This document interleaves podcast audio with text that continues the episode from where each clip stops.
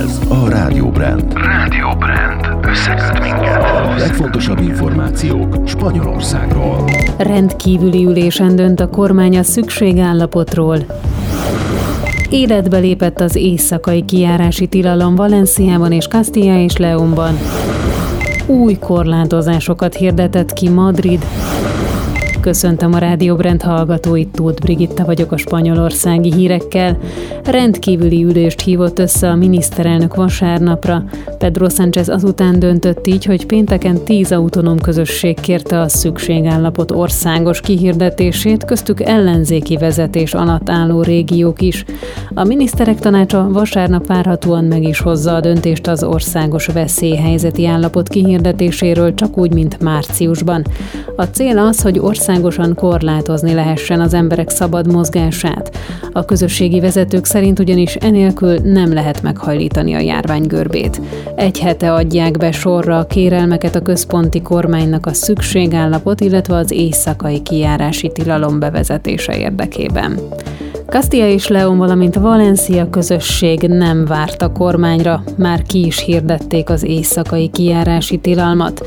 Valencia három tartományában, Alicantéban, Valenciában és Castellónban már vasárnap hajnali egy órától életbe is lépett a tiltás, tehát innentől kezdve nem lehet ember az utcán indoklás nélkül a közösség teljes területén minden nap éjféltől reggel hatig.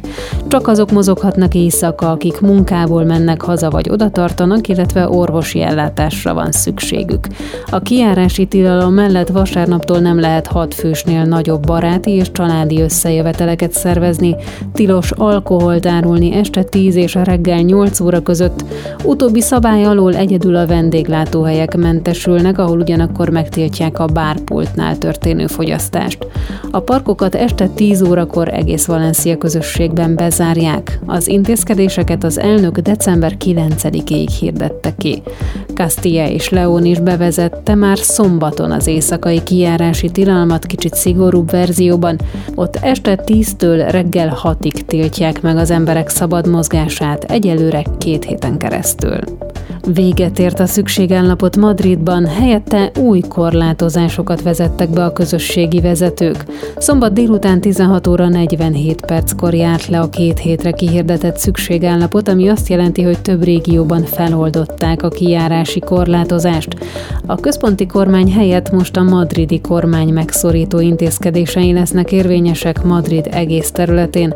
Isabel Díaz Ayuso kormánya úgy döntött, szombat délutántól megtiltja a baráti és családi összejöveteleket éjfél és reggel hat óra között nyilvános és privát térben is, valamint ugyanebben az időintervallumban betilt mindenfajta kereskedelmi tevékenységet. Tehát hasonló az intézkedés az éjszakai kijárási tilalomhoz. Annyi a különbség, hogy azok, akik egy fedél alatt élnek, továbbra is kint lehetnek az utcán, vagy kimehetnek éjszaka sétálni. A bároknak éjfélkor be kell zárniuk, és tizenegytől már nem fogadhatnak vendégeket.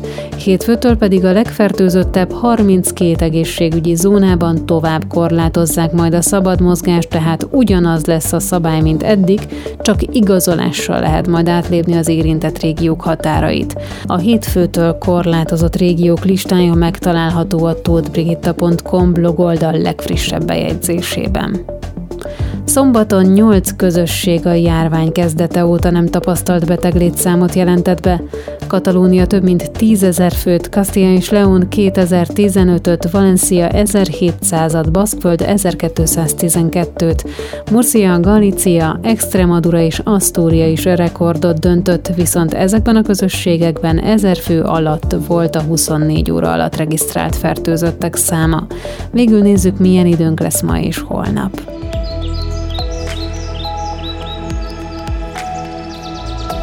Ma ismét visszatér az esős időjárás, északon, északnyugaton és délnyugaton, valamint a középső és az északkeleti területeken is számolni kell záporokkal, helyenként felhőszakadással. Keleten, délen és a szigeteken marad a napos, változóan felhős száraz időjárás, tizenhárom-huszonhat fok között alakul majd a hőmérséklet. Az új hét első napja is hasonló időjárás tartogat, országszerte előfordulhatnak záporok, zivatarok, csak a déli délkeleti területeken területeken marad száraz, napos az időjárás, de felhűsödésre mindenhol lehet számítani. A Madrid melletti Szóriában nagyon hűvös nap lesz, kilenc foknál nem lesz melegebb. Az ország többi részén tizennégy-huszonnégy fok között tetőzik majd a hőmérséklet, ezúttal a Kanári-szigeteken lehet a legmelegebb. Kollégám Varga Zalán érkezik a következő órában a Magyarország hírekkel. Én Tóth Brigitta, köszönöm a figyelmet.